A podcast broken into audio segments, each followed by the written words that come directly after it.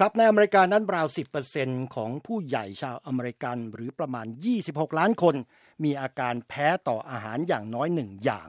ส่วนในยุโรปเองจำนวนผู้ที่มีอาการแพ้อาหารอย่างน้อยหนึ่งประเภทก็มีราว 10%เช่นกัน อาหารประเภทใหญ่ ๆ ซึ่งมักทำให้เกิดอาการแพ้นั้น มักจะได้แก่อาหารทะเล ไข่ นมหรือถั่วลิสงนะครับ และโดยทั่วไป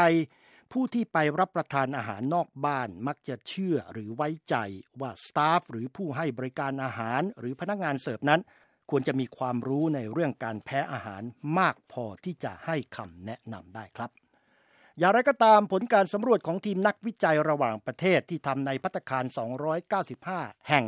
ใน 15 เขตของเมืองดุสเซดอฟในเยอรมนีพบว่ามีเพียง 30%ของพนักงานเสิร์ฟเท่านั้น ที่สามารถระบุอาหารที่อาจทำให้เกิดอาการแพ้ได้ อย่างเช่น นม ไข่และอาหารทะเลเป็นต้น การวิจัยนี้ยังพบด้วยนะครับว่าพนักงานเสิร์ฟที่เป็นกลุ่มสำรวจมากถึง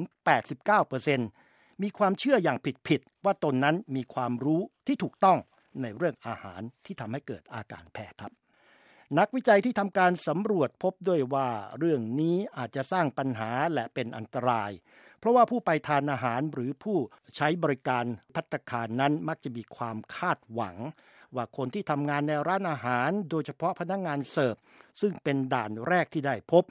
เป็นแหล่งข้อมูลสำคัญเรื่องอาหาร และจะมีข้อมูลความรู้พอที่จะแนะนำให้กับตัวเองได้ครับ การวิจัยที่ว่านี้ยังมี ประเด็นที่น่าสนใจอีก2ออย่างนะครับ โดยนักวิจัยพบว่าผู้จัดการร้านอาหาร หรือสตาฟที่ทำงานในพัตคารขนาดใหญ่ หรือพนักงงานเสิร์ฟที่จบการศึกษาอย่างน้อยในระดับมัธยมปลาย มักจะมีความรู้ในเรื่องอาหารที่ทำให้เกิดอาการแพ้ ดีกว่าพนักงานที่ได้รับการศึกษาในระดับต่ำนอกจากนั้นแล้วนักวิจัยยังพบว่า พนักงานเสิร์ฟที่เป็นเพศหญิง มักจะมีความอ่อนไหว มีความโน้มเอียงที่จะเชื่อหรือรับฟังลูกค้าที่บอกว่าตนมีอาการแพ้อาหารมากกว่าพนักงานเสิร์ฟเพศชายครับ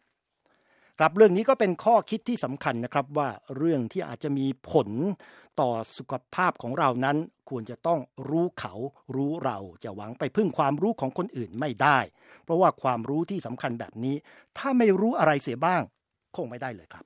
ฉันไม่รู้อะไร